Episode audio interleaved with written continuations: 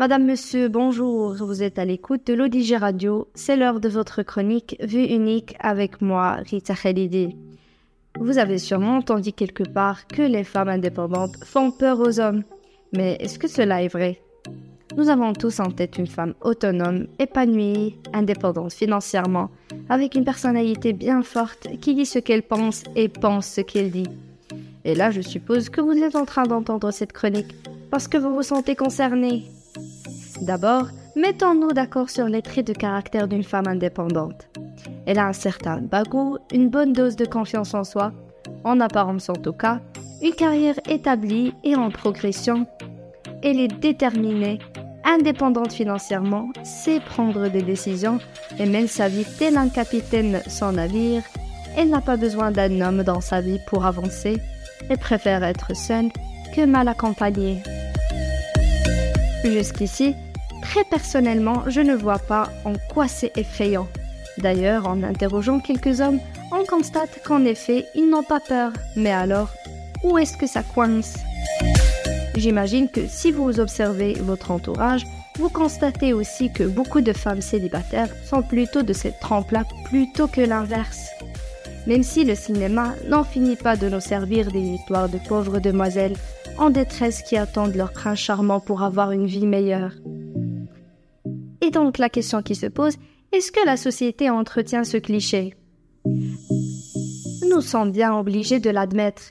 Avant que l'on se rende compte que les femmes étaient des êtres humains à part entière, qu'on leur accorde le droit de vote, qu'elles aient le droit de travailler, de revendiquer un salaire égal, pour des compétences égales, il a fallu du temps. Nous sommes peut-être dans une période de réadaptation, vous savez ce moment où, ayant toujours fonctionné d'une certaine façon, on décide de fonctionner complètement à l'opposé, avant de revenir à quelque chose de plus équilibré. Il est paradoxal de constater que pour construire une relation saine, il est nécessaire que chaque individu soit conscient de sa propre autonomie.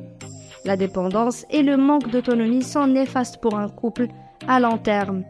Pourtant, de nombreuses femmes célibataires correspondent au profil des femmes indépendantes décrites précédemment. Y a-t-il une explication plus complexe à cela? En observant de près, les femmes indépendantes en découvrent souvent que leur besoin d'indépendance cache en réalité une peur de dépendre. Elles construisent donc leur vie de manière à limiter la place d'un homme Certaines ont également avancé seules en raison de schémas relationnels négatifs, ce qui a renforcé l'étiquette de femme indépendante qui fait peur. Finalement, mesdames, ce n'est pas parce que vous êtes indépendante et autonome que vous devez être extrémiste.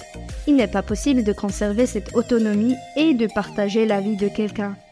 N'ayez pas peur de montrer vos faiblesses en vous laissant courtiser il n'est pas non plus nécessaire de vous transformer en petite chose fragile pour plaire. Vous pouvez rester vous-même et aussi trouver agréable de vous reposer sur quelqu'un de temps en temps. L'un n'empêche pas l'autre, il s'agit de fonctionner en équipe, pas d'être dans une relation de domination. Laissez un peu de place à cet homme et tout se passera bien. Être en couple, ce n'est pas renoncer à celle que vous êtes, c'est en faire profiter quelqu'un qui saura l'apprécier. Et messieurs, n'ayez pas peur. Même les femmes indépendantes ont envie de partager des moments intenses en couple. Elles ont simplement peur d'être privées de quelque chose car nous vivons dans une société qui porte encore les marques d'un passé féminin inégal. Accueillez-les comme elles sont, ne soyez pas effrayés. Pour autant que vous le soyez, vous aurez mieux compris, je l'espère, quel mécanisme les coince. Foncez, vous ne serez pas déçus. À très bientôt pour une nouvelle chronique, toujours sur l'ODG Radio.